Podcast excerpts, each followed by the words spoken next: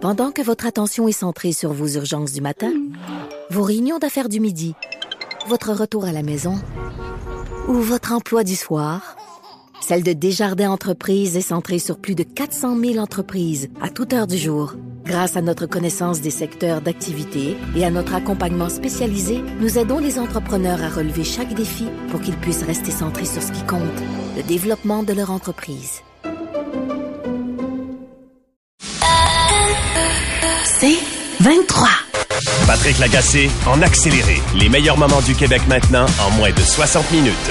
OK, on va parler du euh, Parti libéral du Québec. Euh, après deux ans, cinq mois et 27 jours à la tête du PLQ, Dominique Anglade a annoncé ce matin qu'elle allait quitter ses fonctions de chef et de député le 1er décembre. C'est une déroute historique hein, qui s'est produite pour le Parti libéral du Québec le 3 octobre euh, dernier. Et depuis, ben, le leadership de Mme Anglade était ouvertement contesté, que ce soit par d'anciens députés et, aussi des militants, là, des associations, des présidents, présidentes d'associations de comté, des gens qu'on connaît pas, mais qui emmènent large dans le parti.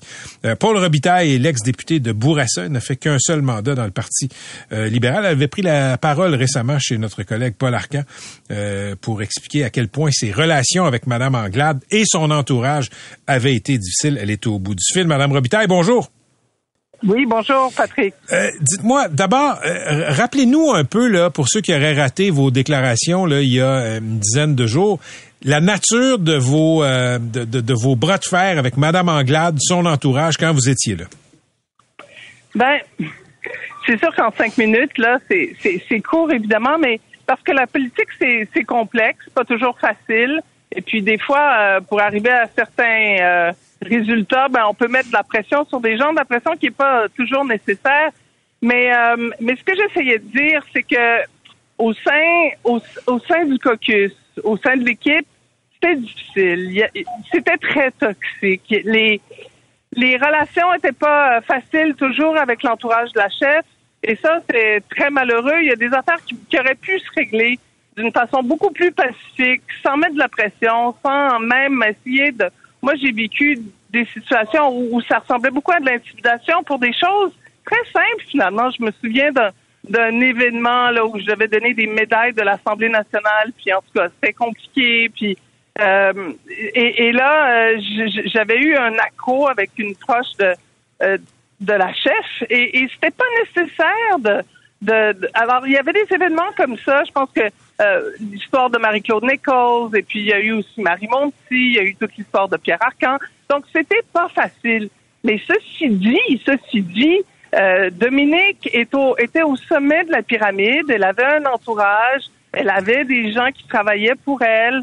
Euh, c'est et, et, et c'était pas nécessairement facile mais euh, on, pense, on dit leadership de Dominique Anglade, on pense à Dominique Anglade, mais c'est pas juste elle, c'est tout le monde autour. Mais c'est sûr qu'en bout de ligne, c'est elle qui doit prendre les, décisions euh, finales et, et c'est pas toujours facile. Euh, qu'est-ce qui a causé sa chute? Est-ce que c'est est-ce que c'est justement la défaite historique de, euh, du 3 octobre, parce qu'on rappelle que euh, le Parti libéral a été chercher seulement 21 députés, ou est-ce que c'est tous les petits accros avec les instances du parti, avec les députés qui, qui ont causé sa chute? Ben écoutez, euh, c'est un ensemble de facteurs, évidemment. Ben, c'est sûr que la goutte d'eau, ça a été la saga de, de Marie-Claude Marie Nichols qui n'a pas été très, très bien gérée. Marie-Claude Nichols qui qu'il y avait une entente avec la chef, puis le lendemain, elle s'aperçoit qu'elle est éjectée du caucus. Donc ça, évidemment que ça a été une goutte d'eau. On a vu les stéréos, puis on en a vu d'autres. Moi, ça m'a, moi j'avais, à la lumière de tout ça, moi je voulais m'exprimer là-dessus. Et euh, mais il y a eu, euh, écoutez, avant les élections, il y a eu toute la saga du projet de loi 96 où où il y a eu des hésitations et tout ça. Et on a vu ce qui était arrivé. Euh, la, la communauté anglophone s'est euh, a été très critique. C'est un pilier là, du vote libéral. Euh, ensuite, il y a eu la campagne électorale qui a été, euh, c'était tuile après tuile, c'était très dur. Et puis le début de ce nouveau mandat-là, ben moi je pense qu'avec les nouvelles, avec avec les oppositions, les autres oppositions, ça aurait été heureux d'avoir de montrer un peu de solidarité. On n'a pas vu ça. Et on a écouté les élections, là, on a eu 14% du vote populaire. Hmm. C'est c'était une défaite historique, donc c'était très, très dur. On, on va écouter, Madame Robitaille, euh, euh, Madame Anglade, le soir des élections. Chers amis, quel plaisir d'être avec vous ce soir. Merci, merci d'être là. Le message ce soir, il est assez clair. Les Québécois demandent au Parti libéral du Québec, nous demandent d'être l'opposition officielle à Québec. Il y avait, Madame Robitaille, il y avait une sorte de sourire dans la voix, d'enthousiasme qui, qui était sans commune mesure avec le résultat. 14,4% des voix. C'est désastreux pour le Parti libéral. Est-ce qu'elle aurait dû démissionner ce soir-là? Ben là, c'est sûr qu'on est des gérants d'estrade. Hein? Euh, c'est sûr que quand on regarde ça, quand on regarde les résultats, bon, il aurait peut-être été plus sage. Et quand on regarde ce qui est arrivé après là, avec Michael Nichols, c'est sûr qu'il aurait peut-être été plus sage de démissionner ce soir-là, mais bon, ça n'a pas été fait. Hmm. Et ceci dit, euh, Patrick, pour moi, c'est important de dire que, bon, malgré tout ça, là, euh, Dominique euh, a montré énormément d'énergie, de ténacité. C'est pas facile, la politique, mais, euh, mais bon, j'espère qu'à la lumière de tout ça, on va, on va, on va réfléchir, on va faire une introspection et que les erreurs qui ont été commises, on les recommencera pas. Ça pose la question de la succession euh, à Madame Anglade. Le ou la prochaine chef devrait ressembler à quoi, avoir quelle qualité? Est-ce que la personne devrait venir du parti ou d'en dehors du parti, par exemple? Ben, c'est sûr que, euh, puis, puis pour l'avoir vécu, moi, j'étais pas une politicienne de carrière. Hmm. Euh, on n'arrive pas en politique comme ça. Euh, et, et pour être chef, il faut quand même avoir, je pense que dans un monde idéal, puis on l'a vu du côté du Parti libéral du Canada avec, par exemple, Michael Ignatieff ou, ou, ou d'autres euh, d'autres personnalités là, qui ont voulu s'improviser euh, leader d'un parti, c'est extrêmement difficile. Alors, bon, euh, c'est sûr que si la personne a une expérience politique, c'est mieux, mais il va falloir un rassembleur, il va falloir quelqu'un ou une rassembleuse, puis il va falloir quelqu'un qui est capable d'aller chercher les régions, qui va être capable de sortir, de, de plaire, de séduire l'extérieur de Montréal, parce que il y a, il y a, il y a un avenir, il y a une place pour le Parti libéral du Québec. C'est un grand parti. Euh, c'est un parti qui est voué à, euh, un jour à reprendre le pouvoir. Moi, j'en suis convaincu. Mais il va falloir qu'il y ait euh, beaucoup d'introspection, comme je disais tout à l'heure. Il va falloir être capable d'aller chercher euh, les régions, ce que Dominique a vraiment essayé, mais elle n'a pas réussi. Et, euh, et, et de parler aux Québécois et d'être connecté avec les Québécois, puis un chef qui est aussi connecté avec son caucus, avec son monde, un- quelqu'un qui est, qui, est, qui, est, qui est proche des gens. Et, euh, et donc, euh, et donc c'est ça que je souhaite pour le Parti libéral. Paul, euh, merci beaucoup. Je sais que vous vous en allez, euh, à- vous retourner à vos premières amours euh, pour l'instant. Vous, vous retournez faire du journalisme sur le terrain. Qu'est-ce que vous en allez faire? Je pars euh, six semaines en Europe. Je fais un road trip et euh, à chaque semaine, je vais écrire euh, un papier d'opinion pour la presse sur euh, les Européens, l'Europe euh, sur un pied de guerre. Comment les Européens euh, vivent euh, la guerre en Ukraine? Comment ça, ça change leur vie, ça? Euh, Il y, a une il y a- il y a beaucoup d'inflation, mais là-bas, c'est pire. Puis euh, il y, a- toute l'histoire de, de, tu sais, des, du chauffage, de Mm. l'énergie, des trains. C'est euh, c'est extrêmement difficile pour les Européens. Puis moi, je vais raconter ça. Je vais aller jusqu'en Géorgie, donc de Paris, je vais aller à Vienne, ensuite en Géorgie, dans les républiques baltes, et puis peut-être que je vais retourner en Ukraine aussi. Très bien. Ben, on aura l'occasion de s'en reparler en ondes pour partager tout ça avec les auditeurs. Merci beaucoup, Paul Robitaille. Un plaisir. À la prochaine. Bye bye. Paul Robitaille, qui a été député de Bourassa-Sauvé pendant un seul mandat, 2018 à 2022, pour le Parti libéral du Québec. Elle est aussi euh, journaliste, donc vous l'avez entendu. Euh, C'était une des critiques qui avait pris la parole en public pour euh, euh, contester le leadership de Madame Anglade.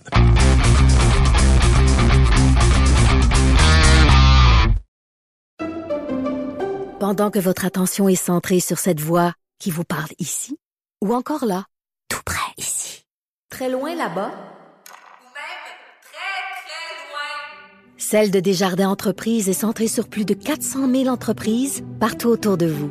Depuis plus de 120 ans, nos équipes dédiées accompagnent les entrepreneurs d'ici à chaque étape pour qu'ils puissent rester centrés sur ce qui compte, la croissance de leur entreprise.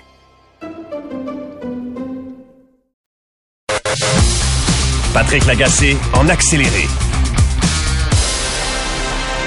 La semaine passée, euh, ben il y a une nouvelle qui s'est promenée un peu en France et je vais vous lire la manchette du journal Ouest France. Un maire met fin à l'agression d'un contrôleur dans le TGV vers Saint-Malo. Le TGV, évidemment, c'est un train. Mais ce maire-là, c'est le maire de Gaspé au Québec, Daniel Côté, aussi président de l'Union des municipalités du Québec. Il est au bout du fil. Monsieur Côté, bonjour. Oui, bonjour. Vous êtes allé en France pour jouer euh, les Bruce Willis? Non, en fait, j'étais en mission euh, pour favoriser les ententes intermunicipales entre les villes de France et les villes du Québec. Euh, on a plein, on a plein de choses à gagner à travailler ensemble. On a plein de dénominateurs communs. Donc, on allait travailler là-dessus, mais est arrivé ce que vous savez. Donc, et voilà. Mais racontez aux gens qui, euh, qui nous écoutent, là, qui seraient pas au courant de l'incident, ce qui s'est passé là, quand vous étiez dans le TGV vers euh, Saint-Malo. Ben écoutez, euh, simplement, il y avait un passager turbulent, le contrôleur de billets, qui, qui, faisait sa routine et lui a demandé son billet. Le passager turbulent n'avait pas de billet de train. donc le, le, le, contrôleur voulait poliment lui demander de sortir, mais le passager s'est enflammé, s'est mis à hurler après le contrôleur pour finalement lui sauter dessus. Euh, il, en fait, j'ai réalisé ça, ça se passait dans mon dos, mais j'ai réalisé qu'il le tenait à la gorge et qu'il était en train de lui passer une petite rince. Euh, quand euh, je, fait, je me suis levé de mon siège, j'ai intervenu, là, je, j'ai un peu euh, démêlé, tout ça, et euh, avec un petit peu de force, faut, faut l'admettre, mais je suis pas un gars violent, fait que ça s'est fait très, ça très, très, très rapide. Vous n'êtes pas un gars violent, mais vous êtes, vous avez eu aucune hésitation à, sauter dans, dans. Qu'est-ce que vous avez fait? Ben, en fait, j'ai saisi le bras qui le, le, passager entourait le cou du, euh, du contrôleur avec son bras. Donc j'ai saisi le bras du passager pour l'enlever du cou du contrôleur, puis je lui ai, euh, avec une petite clé de bras euh, simple et efficace, j'ai grimpé l'avant-bras dans le dos du, du, passager récalcitrant pour le maîtriser de cette manière-là. Donc il n'a pas eu le choix de lâcher prise, puis le contrôleur a été libéré, le passager s'est soudainement excusé parce que je le lâchais pas. Tant qu'il se calme pas les nerfs, je l'aurais pas lâché. Euh, et euh, c'est ça. que mon petit cours de judo 101 que, que, que j'ai, j'ai une petite ceinture jaune dans le judo, ça m'a servi. Puis mon réflexe, je pense qu'il vient du fait que je suis aussi pompier volontaire dans mon autre vie. Euh, puis ça, le réflexe d'aider le monde naturellement, de sortir le monde du pétrin, ben on, on l'a, on l'a quand on est pompier volontaire, fait que c'est ce que j'ai fait tout simplement. C'est ça que j'allais vous demander. Des clés de bras, on n'apprend pas ça à faire, on n'apprend pas à faire ça au conseil municipal. Effectivement. Fait qu'il n'y a aucun lien entre mes fonctions à la mairie ou à l'UMQ et ce qui s'est passé dans le train. Euh, c'est pour ça que, en fait, initialement, je voulais vraiment pas que ça se sache, cette, cette, cette aventure-là. J'en ai pas parlé à personne, sauf que j'ai appris rapidement qu'à Saint-Malo, c'est un peu comme à Gaspé, tout ce qui est secret, euh, tout le monde le sait le lendemain. Donc... Euh, non, mais c'était ma prochaine question, Monsieur le maire.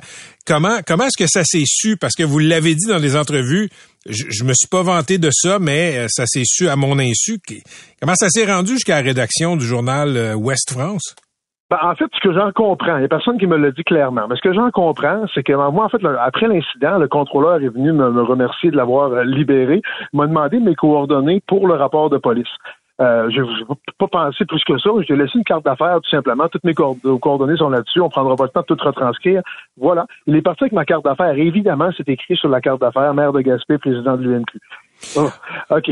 Euh, fait que en fait, et, ce que j'ai compris plus tard aussi en discutant avec les gens de, la région de Saint-Malo, c'est que tous les en fait, tout ce qui a rapport avec des incidents de nature criminelle, les maires sont forcément au courant de ce qui s'est passé. Donc, probablement que la police l'a rapporté au cabinet du maire euh, de Saint-Malo et des maires des environs. Et c'est probablement comme ça qu'il y a eu une fuite vers un journal. Et le journaliste du, journal Ouest France, euh, qui est d'ailleurs le quotidien le plus le plus euh, titré, le plus lu en France, et, dans la francophonie, ben, ce journaliste-là était à l'événement où j'étais le lendemain dans une assemblée de, du réseau international sur tous les ports du monde. Il est venu me voir et on a jasé, mais je voulais pas que ça sache. Je lui ai dit, je veux pas, je peux bien te raconter l'histoire, mais je ne voudrais pas que ça sorte parce que dans mes fonctions de maire, ça va. La personnalité publique, ça va, il peut parler. Mais là, c'est l'humain qui est derrière la personnalité publique qui a commis un geste euh, euh, d'humain à l'égard d'un autre humain. Point. Je veux pas que ça se parle. Mais il a quand même sorti l'article. ah, les mots du journaliste hein, sont pas fiables. Euh, question de nature humaine. Êtes-vous le seul à, vous être levé pour, pour intervenir dans l'agression? Euh, en fait, il y avait d'autres gens debout dans le wagon, mais personne ne bougeait. Je vous le dis bien candidement. Là. Euh, il y a des gens qui regardaient la scène, mais personne ne bougeait pour y aller. Fait que c'est pour ça qu'à un moment donné, tu te poses pas la question mille fois non plus. Tu n'attendras pas qu'il soit euh, étouffé, le gars. Là. Lève debout, puis go, on y va. Euh, puis c'est ça. S'il avait été, en fait, souvent avec le recul, je me dis s'il avait été armé, comment j'aurais réagi? J'aurais-tu la même réaction? Je le sais pas. Je pense que oui, parce que c'est intrinsèque, c'est, c'est, c'est l'adrénaline qui monte, c'est, puis, puis on parle. Euh, un peu comme je l'ai fait dans ma vie de pompier. Puis là, pourquoi j'aime pas ça non plus de parler de tout ça en public? Euh, dans, dans ma vie de pompier, je dois faire peut-être une centaine d'interventions par année et je n'en parle jamais à personne. Mais on en sauve des vies aussi. Puis euh, nos pompiers, nos policiers, nos paramédics, nos médecins, tout le monde sauve, sauve des vies de façon beaucoup plus spectaculaire souvent que ce que j'ai fait là. Puis il n'y a personne qui remercie jamais. C'est ça que je trouve un petit peu injuste dans le traitement dans le traitement de, entre guillemets, héros qui m'est hmm. accordé. Alors, je m'estime pas être un héros pantoute. Je m'estime être un humain qui a aidé un autre humain, point barre. Là. Ben, votre modestie euh, vous honore, euh, Daniel Côté. Mais avant de vous laisser partir, parlons un peu des enjeux. Euh, beaucoup, il y a beaucoup de choses qui se passent dans le municipal. Vous avez gardé la même ministre des Affaires municipales, Madame André Laforêt. Comment vous avez reçu ça? Ben, c'est une bonne nouvelle. Elle connaît les dossiers. Euh, fait qu'en soi, on sait que ça va être la continuité. Euh, l'autre bonne nouvelle qu'il y a derrière ça, c'est que l'habitation va être séparée maintenant des affaires municipales. On va avoir une ministre spécifique à l'habitation. Euh, ça, en soi, on savait que c'était un dossier qui était clé. Euh, c'est un dossier qui prend beaucoup de temps, beaucoup d'énergie, qui est très compliqué. Donc, le fait de séparer le ministère en deux, c'est de bon augure. On continue avec Mme Laforêt, avec qui ça allait très bien puis on a quelqu'un pour s'occuper spécifiquement de l'habitation. D'ailleurs, je les rencontre tous les deux là, dans les euh, une semaine, je devrais être bon pour les rencontrer tous les deux, toutes les deux. Donc euh, voilà, la, table est mise. Monsieur le maire, je, vous pose la question sur les affaires municipales, puis tout de suite, spontanément, vous me parlez du nouveau ministère indépendant de l'habitation euh, qui a été confié à France-Hélène Duranceau. Est-ce qu'il y a des problèmes de logement qui sont importants à Gaspé? à Gaspé comme partout au Québec. On fait pas exception. Euh, la pénurie de logement, elle frappe partout. L'accès à la propriété frappe partout. Bref, euh, je pense que c'est un des problèmes qui est pratiquement uniforme à la grandeur du Québec. En plus de la pénurie de main-d'œuvre, c'est la pénurie de logement, puis les deux sont intimement reliés. Euh, si on donne pas un coup de barre, s'il n'y a pas une intervention étatique dans, un dossier comme celui-là, que ce soit par d'allègement législatif ou de l'injection de, euh, de financement, euh, on s'en sortira pas. Puis il faut arrêter de considérer le logement comme un bien comme un autre et laisser ça entre les mains uniquement du privé. Là. Euh, avoir un toit sur la tête, il n'y a, pas de bien plus essentiel que ça. Oui, en terminant, euh, la Gaspésie, c'est une belle région. Les Québécois euh, visitent beaucoup la Gaspésie. Il y en a qui sont parfois tentés de s'acheter une maison. Il y en a qui le font. Comment c'est vu, ça, quand des gens hors de la, de la région de la Gaspésie achètent des propriétés là-bas? Ben, c'est bien, puis on, ce qu'on souhaite par contre, c'est qu'ils demeurent à l'année chez nous. Euh, avoir une maison, il, il, dans le fond, euh, l'occuper un mois par année, puis que pendant 11 mois, euh, que la maison dort là, donc ça prive des citoyens de, qui, voudraient rester à l'année, ça leur prive de, ça les prive d'avoir un habitat. ça en soi, c'est c'est pas ce qui est l'idéal, sauf que les gens, dans, dans, du libre marché, là, on n'a pas l'intention de contrôler tout ça. On a l'intention, par contre, de contrôler les locations court terme de type Airbnb, comme plusieurs municipalités le font. Euh, pour bien encadrer tout ça, s'assurer que ça se fasse bien, puis qu'on prive pas des familles d'avoir un toit sur la tête euh, au profit d'une clientèle qui est, qui, est, aléatoire et qui vient de temps en temps. Euh, donc, il y, a, tout ça, mais c'est large, c'est compliqué le dossier de l'habitation. il n'y a pas une solution unique. il y a une multiplication de solutions qui s'impose. Hey, merci d'avoir pris le temps de nous parler aujourd'hui. Bonne journée, M. Côté. Toujours un grand plaisir. Merci à vous. À la prochaine. Daniel Côté, maire de Gaspé, président de l'Union des municipalités du Québec. Les guides Michelin sont des guides gastronomiques euh, qui sont une sorte de référence là pour ceux qui veulent aller au restaurant. Des chefs européens euh, qui euh, vraiment ont consacré leur vie à, obtenir, à tenter d'obtenir une, deux, trois étoiles Michelin. Au Canada, ben nos restaurants étaient pas étaient pas référencés dans ces guides-là. Ça a changé. Michelin s'est présenté au Canada. Toronto et Vancouver ont maintenant des restaurants qui sont étoilés, comme on dit. Pas à Montréal. Pourquoi? On va en discuter avec euh, Leslie Chesterman, qui est une référence en gastronomie, auteur du délicieux livre Un week-end chez Leslie. Elle a été critique gastronomique à la Gazette de 1998 à 2018. Leslie, salut! Bonjour Patrick. Donc d'abord, e, explique aux gens qui nous écoutent à quel point dans le monde de la gastronomie, euh, le, le, guide Michelin, c'est assez mythique. Ben, Heureusement ou malheureusement, ça dépend à qui on parle. Le guide Michelin est, la référence de la gastronomie. Euh, il y a eu aussi le fameux World 50 Best, les 50 meilleurs restaurants, qui étaient vraiment 100 meilleurs restaurants.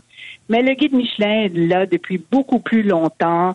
Euh, c'est des inspecteurs qui sont anonymes. Euh, euh, disons, c'est pas la même chose que The World 50 Best, mais mm-hmm. qui, qui a un peu pris la place. Mais le guide Michelin aussi est en plusieurs villes. Et euh, nous autres au Canada, on, on, on, boudait un peu que le guide Michelin n'était pas ici, mais il faut pas oublier que je pense qu'on a déjà parlé dans le passé que le guide Michelin c'est pas eux autres qui viennent parce qu'ils trouvent que des villes sont intéressantes d'un point de vue gastronomique. Ils sont payés pour venir dans les villes pour faire des guides. Ça, ça c'est pour l'Amérique du Nord. Est-ce que c'est le cas en France? Ça, c'est une bonne question. Je suis pas certaine. Désolée euh, que j'ai pas cette information, mais je veux dire, au début, je penserais pas. Euh, je sais pas où aujourd'hui, mais je sais qu'ils ont déjà eu des guides de Las Vegas et Los Angeles qui n'existent plus. Alors, alors il faut pas penser qu'on était snobé parce que c'est meilleur à Toronto ou hmm. à Vancouver. C'était plutôt une idée d'argent. Donc, Leslie, si Toronto et Vancouver ont désormais des guides Michelin qui euh, évaluent leurs restaurants, c'est parce qu'il y a des organismes de tourisme là-bas là, qui ont financé la venue des critiques de Michelin là-bas, c'est ça? Oui, c'est ça. Et, et, honnêtement, je pense que quand les gens ont vu euh, les restaurants qui ont été nommés, tout le monde était assez euh, étonné de voir tellement de restaurants japonais. il y a deux étoiles de restaurants sushi à Toronto. Euh, à Vancouver, il y avait des grands noms qui n'ont pas eu même une étoile Michelin. Il y a le fameux chef euh, David Hawksworth qui n'a pas une étoile Michelin, euh, qui était assez étonnant. Alors, on est un peu étonné, tu sais, les gens qui regardent un peu la gastronomie, mmh. de voir qui a eu des étoiles. Euh, moi, je dirais que si jamais il y a un guide, euh, il y a un guide ici à Montréal, ben, je pense que Juni et Park, ils vont bien faire l'affaire parce que c'est des restaurants chers et chics et en tout cas Michelin c'est toujours cher et chic. Est-ce qu'il y a un certain type de restaurant qui plaît aux critiques de, des guides Michelin? Oui, des restaurants chers, des restaurants avec un très bon service, des restaurants avec des cartes de vin qui sont assez extraordinaires et encore une fois chères. Euh, le service compte pour beaucoup, beaucoup pour le guide Michelin. Il faut pas penser que ça peut être le gars qui vient à table qui dit bonjour, je m'appelle Benjamin, je suis là pour vous aider. C'est vraiment un style européen. Je pense au restaurant qui est désolé fermé l'initiale à Québec, moi, je pense qu'ils auraient eu au moins une étoile Michelin. C'était un service vraiment à la française. On se sentait, je veux pas dire mal à l'aise, on était toujours bien accueillis, mais on se sentait un peu nerveux dans ce genre de restaurant que où on rentre, on se sent un peu nerveux puis on espère qu'on a des bons souliers. Euh, Leslie, il n'y a pas il y a pas de resto québécois dans les guides Michelin parce que Michelin est pas venu au Québec, n'est pas venu à Montréal pour faire la, critique de nos restos, mais il y a un Québécois qui a maintenant une étoile, euh, Jean-Christophe Poirier qui est euh, chef propriétaire d'un restaurant à Vancouver. Oui, Saint-Laurent. C'est ça, puis c'est un restaurant à thématique québécoise si j'ai bien compris. Oui, absolument, absolument. Et c'est très, très beau. Il y a une cuisine parfaite. Et c'est sûr que le guide Michelin va être attiré vers c'est pour ça que c'était assez étonnant de voir à Toronto que les restaurants japonais avaient tellement de la cote parce que c'est plutôt le style européen qu'on dit comme continental. Hum. Et je sais aussi qu'il y a des chefs ici qui ont dit, euh, ben nous autres, on n'est pas intéressés d'avoir des étoiles, là, on est déjà assez important. Puis je, je trouve que c'est vrai, mais il faut pas aussi penser que Michelin n'est pas seulement là pour les chefs. Michelin est là pour les touristes assez friqués, comme on dit, là, mm-hmm. qui viennent ici, qui veulent manger dans des grands restaurants. Alors, moi, disons, je vais à, je vais quelque part en vacances, dis à Vienne, ok? Disons, je vais à Vienne. Euh, où est-ce que je trouve mes références pour aller manger? Je suis pas sûre. Peut-être je vais regarder un article du New York Times où manger. 36 heures à Vienne, quelque chose comme ça. Mais si un guide Michelin, ça va m'aider. Et je veux dire, OK, je regarder le site Internet après, mais c'est aussi pour donner des noms qu'après, on peut, on veut décider si on veut aller là-bas. C'est sûr, si on va à Paris où il y a beaucoup de restaurants avec un, deux, trois étoiles Michelin, c'est vu comme une ville plus gastronomique. Si on n'a pas cette référence, on peut dire, mon Dieu, on mange bien à Montréal, mais on n'a toujours pas cette référence d'étoiles, malheureusement. Mais, mais on a quand même d'excellents restaurants, euh, Leslie, à Montréal. Il y a des gens qui viennent oh, ah. de partout en Amérique, euh, de partout ben, dans le monde pour manger quand même. Euh, moi, si je vis ici à Montréal, c'est qu'on a d'excellents Montréal, d'excellents restaurants ici, parce que je, je suis toujours étonnée par la technique, les produits locaux, euh, juste la quantité de fromage qu'on a au Québec, je veux dire, comparé mm. aux villes comme Toronto et Vancouver, je veux dire, c'est, c'est, c'est, tout le monde sait que Montréal est un peu le capital. Québec aussi, hein. Il faut pas penser que Québec est fabuleux. Euh, la ville de Québec pour manger, c'est vraiment gastronomique aussi. Beaucoup de produits locaux aussi là-bas. Mais, euh, je veux dire, pour nous, le, problème, c'est que toujours cette idée de est-ce qu'on est sur la map, est-ce qu'on est assez important? Les gens qui savent la gastronomie savent qu'on mange bien à Montréal, Mais je veux dire, c'est dans un sens, ce serait bien peut-être d'avoir un guide pour confirmer qu'on mange bien à Montréal. Ce serait le fun de voir si on a plus d'étoiles que Toronto et Vancouver. Il y a euh, Diane Solomon là, qui est euh, la, la, la, fondatrice, la chef euh, de Olive Gourmando de Foxy, t'en as parlé, qui dit dans l'article de la Gazette qui a été publié où t'es cité Leslie samedi là, qui dit mm-hmm. écoute, c'est sûr que si on avait un guide Michelin de Montréal, ça, ça entraînerait, ça attirerait de la clientèle, de la business, mm-hmm. mais ce serait aussi un stress immense pour beaucoup de gens explique aux gens en terminant là, comment ça, ça, ça a mené quasiment, et souvent pas quasiment, des chefs français notamment, euh, à maladie mentale, des fois au suicide, euh, la recherche d'une étoile Michelin. Oui. Ben, il y avait le, fameuse histoire de Bernard Loiseau qui s'est tué, euh, cas de suicide, ben, parce qu'il pensait qu'il était pour perdre un de ses trois macarons, comme ils disent en France, euh, trois macarons, trois étoiles Michelin. Et euh, mais non seulement ça, mais il y a eu des, des beaucoup de chefs qui ont qui disent qu'ils ont redonné leurs étoiles. On peut pas vraiment redonner leurs étoiles, mais c'est une façon de dire qu'on n'a plus envie d'avoir ce standard pour avoir trois, deux ou un, un macaron. Et, euh, et aussi, il y a des, des chefs qui ont carrément dit j'arrête. Euh, il faut que je hmm. fasse une cuisine qui est trop chère, euh, la coutellerie qui me coûte trop cher. Tout est trop cher. Et surtout dans ces, ces années qui viennent et où on est maintenant, est-ce que le restaurant cher, c'est ce qu'on veut à Montréal ou est-ce qu'on veut bien manger? Je pense qu'on veut bien manger.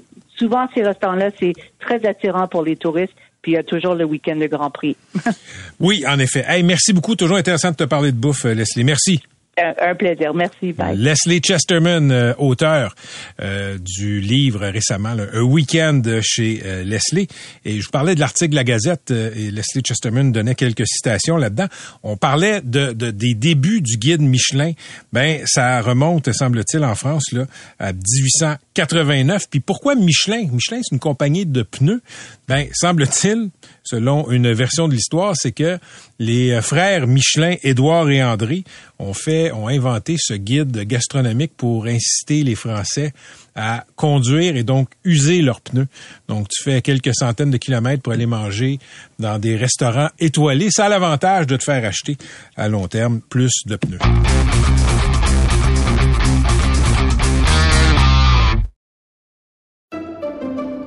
Pendant que votre attention est centrée sur vos urgences du matin, vos réunions d'affaires du midi, votre retour à la maison ou votre emploi du soir, celle de Desjardins Entreprises est centrée sur plus de 400 000 entreprises à toute heure du jour.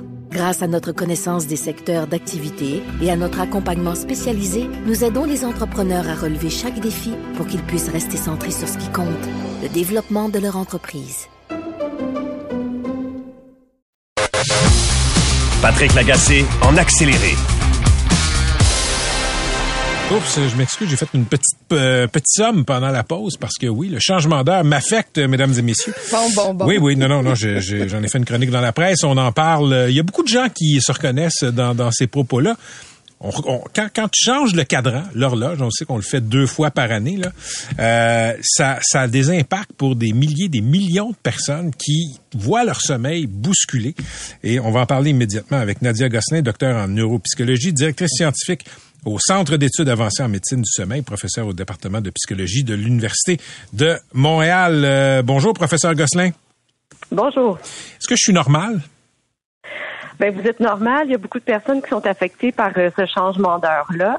Les personnes qui sont les plus affectées vont c'est souvent les personnes qui ont déjà un sommeil fragile. Donc, par exemple, des personnes qui vont avoir tendance à faire de l'insomnie. Donc, de rajouter ce changement hmm. d'heure-là, ça ajoute un défi supplémentaire pour le sommeil. OK. Il euh, y, a des gens qui m'écrivent, qui me disent, bon, ça les dérange pas, je me fais tirer la pipe, on me dit, t'es es une petite nature. Est-ce qu'il y a, est-ce qu'il y a un type de personne euh, qui, qui, qui est plus susceptible d'avoir des problèmes d'insomnie, donc d'avoir un sommeil bousculé par les changements d'heure? Oui, ben l'insomnie, ça arrive dans 10% de la population. Donc, euh, c'est vrai qu'il y a une majorité de la population qui n'a pas d'insomnie, mais l'insomnie, c'est présent chez 10 puis les troubles de sommeil en général, c'est présent chez 30 de la population. Hmm. Donc, c'est pas quelque chose qui est rare, c'est quelque chose qui est fréquent. Donc, les, évidemment que plus on vieillit, euh, plus on est à risque d'avoir des problèmes de sommeil. Puis dans le sommeil, on vieillit tôt. Donc, à partir de 40 ans, on commence à être un peu vieux quand on parle de, de sommeil. Donc, à partir de 40 ans, on n'est plus à risque d'avoir des problèmes d'insomnie et donc aussi avoir des problèmes un peu plus avec le, changement d'heure. Pourquoi est-ce qu'à partir de 40 ans, on est plus susceptible d'avoir des problèmes d'insomnie? Qu'est-ce qui explique ça? Oui, le sommeil est très influencé par l'âge. Donc, euh, à partir de 40 ans, on commence déjà à avoir un sommeil plus léger. Hmm. Donc, on a moins de sommeil profond. On le voit en laboratoire avec euh, quand on installe des électrodes sur la tête des gens. Donc, on voit qu'ils ont moins de sommeil profond. Ils ont aussi un sommeil qu'on va dire plus fragmenté. Ça veut dire plus entrecoupé par euh, par des éveils. Donc, on est plus susceptible de faire de l'insomnie avec l'âge. Puis, évidemment, avec la pandémie, ça n'a pas amélioré les problèmes de sommeil. On a vu chez les avec euh, le stress, euh, les, effets sur l'humeur, sur l'anxiété qu'a eu la, pandémie, euh, on a vu plus de problèmes de sommeil puis plus de problèmes d'insomnie. OK. Docteur Gosselin, vous êtes directrice scientifique du Centre d'études avancées en médecine du sommeil. Je le rappelle, vous êtes au fait de, de ce qui se publie comme études scientifiques sur le sommeil, sur le manque de sommeil. C'est quoi le consensus chez les experts sur la nécessité ou pas de changer l'heure deux fois par année? Oui, ça c'est un grand débat hein, parce a des aspects politiques, économiques ou euh, même chacun a un peu sa perception. Mais au niveau de la santé et de la biologie, donc euh, les grandes associations canadiennes et américaines se sont positionnées pour, l'abolition du changement d'heure. Donc on mhm. abolit le changement d'heure. Et là, la deuxième question, c'est est-ce qu'on garde l'heure d'été ou l'heure normale, donc l'heure d'hiver. Et le consensus est clair, c'est qu'il faut garder l'heure d'hiver lorsqu'on parle de du point de vue de la santé et de la biologie. Parce que l'heure d'hiver nous permet d'avoir accès à la lumière le matin. Donc, et c'est la lumière la plus importante pour synchroniser notre horloge biologique, notre horloge qu'on dit circadienne, celle de 24 heures. Donc, quand on se lève le matin et qu'on a accès à la lumière du jour, ça synchronise notre horloge. Ça dit à notre horloge, bon, c'est l'heure de se réveiller, c'est le matin, ça nous donne un, boost d'énergie. Donc, cette lumière-là, elle est, elle est très, très importante. Elle est aussi importante pour euh, notre humeur. Donc, euh, on, le sait avec euh, le mois de novembre qui arrive, on a moins accès à la lumière, mais la lumière du matin, c'est celle qui va avoir le plus d'impact sur notre humeur également. Donc, si je comprends bien, là, ce que vous préférez, c'est l'heure avancée ou l'heure, euh, ce qu'on appelle l'heure d'été? C'est en fait l'heure d'été, c'est l'heure avancée. Donc, euh, ce, que les, ce que les scientifiques en sommeil vont préconiser, c'est l'heure normale, l'heure d'hiver, donc l'heure dans laquelle on est présentement pour les impacts sur le sommeil puis euh, la santé. Donc, s'il n'y avait pas de considérations politiques, économiques, financières, euh, des, des, des, considérations où euh, des provinces, des États américains doivent s'arrimer les unes aux autres, là, ben, ce qu'on préférerait chez les scientifiques du sommeil, c'est l'heure qu'on a maintenant. Exactement. Mais après, bon, il peut y avoir euh, des préférences personnelles. Il y hmm. en a qui aiment bien avoir les longues soirées d'été où on peut rester à l'extérieur euh, avec de la lumière jusqu'à 21 heures. Donc, euh, évidemment qu'il y, y, a plein de considérations. OK. C'est quoi les impacts? Qu'est-ce que la littérature dit sur les effets sur la santé, sur le, le changement d'heure? J'ai vu qu'il y avait même une petite hausse d'accidents, de crises cardiaques. Oui, ça c'est surtout vrai pour le changement d'heure qui survient au mois de mars, où là, on fait perdre une heure de sommeil à toute la population. Donc, évidemment, la majorité de la population va s'en remettre euh, facilement, mais lorsqu'on regarde au niveau de la population, il y a effectivement plus de crises cardiaques, euh, plus d'accidents de la route euh, au mois de mars. Au mois de novembre, c'est moins le cas, donc on voit moins ces statistiques-là. Par contre, les gens vont sentir un effet sur leur humeur, sur leur énergie, sur leur trouble du sommeil entre autres à cause du changement d'heure, mais aussi parce qu'on a moins accès à la lumière au mois de novembre, décembre, donc les journées raccourcissent. Ça, c'est difficile sur, euh, sur notre humeur. Pour les gens là, qui, dans les prochains jours, prochaines semaines, là, vont, vont voir un sommeil, disons, euh, plus perturbé à cause du changement d'heure de la nuit de samedi à dimanche dernier, là, dans votre avis d'expert, docteur Gosselin, qu'est-ce qui fonctionne? La vitamine D, l'hypnose, euh, euh, y a-t-il des applications, la luminothérapie? Comment est-ce qu'on peut atténuer euh, les, problèmes? Oui, mais d'abord, la vitamine D, elle n'a pas d'effet sur notre cycle veille-sommeil. Donc, ce qui a un effet, c'est vraiment la lumière, parce que nous, dans nos yeux, il y a des récepteurs particuliers euh, à cette lumière-là qui envoient donc un signal directement dans le milieu de notre cerveau, dans une région qui s'appelle l'hypothalamus. Donc, c'est vraiment la lumière comme telle qui est importante. Donc, la luminothérapie, ça peut être un bon remède et de s'exposer à la lumière naturelle extérieure le matin. Donc, c'est important de le faire le matin, pas trop tôt, donc vers peut-être vers 7 heures le matin, 8 heures le matin, on s'expose à la lumière, soit par la luminothérapie, soit la lumière extérieure. puis on peut le faire pendant l'avant-midi ou l'heure du dîner. Donc ça, je dirais que c'est la méthode qui a le plus d'impact sur pour pour remettre en phase là, notre horloge biologique hmm. avec notre horaire de travail puis l'horaire social finalement. Donc juste aller s'asseoir sur la terrasse, sur le balcon, euh, au grand soleil, ça peut avoir des effets bénéfiques ça va avoir des effets bénéfiques sur votre niveau de, votre humeur, votre niveau d'énergie, mais aussi sur le sommeil en soirée parce qu'on va parler de l'histoire lumineuse. Donc, ça veut dire que on veut avoir un grand contraste jour-nuit dans la lumière qu'on va recevoir dans, dans, les, dans les journées, dans les nuits qui ont précédé. Puis, idéalement, ce bain de soleil-là, là, on le prend combien de temps? À partir de 20 minutes, lorsqu'on a une belle journée ensoleillée, on va voir des effets. Donc, c'est pas une trop longue période, mais d'avoir un 20 minutes exposé à la lumière en avant-midi ou le matin, c'est vraiment l'idéal. Merci beaucoup d'avoir été avec nous. C'est euh, très instructif. Je vais essayer de mettre ces conseils-là euh, à bon escient.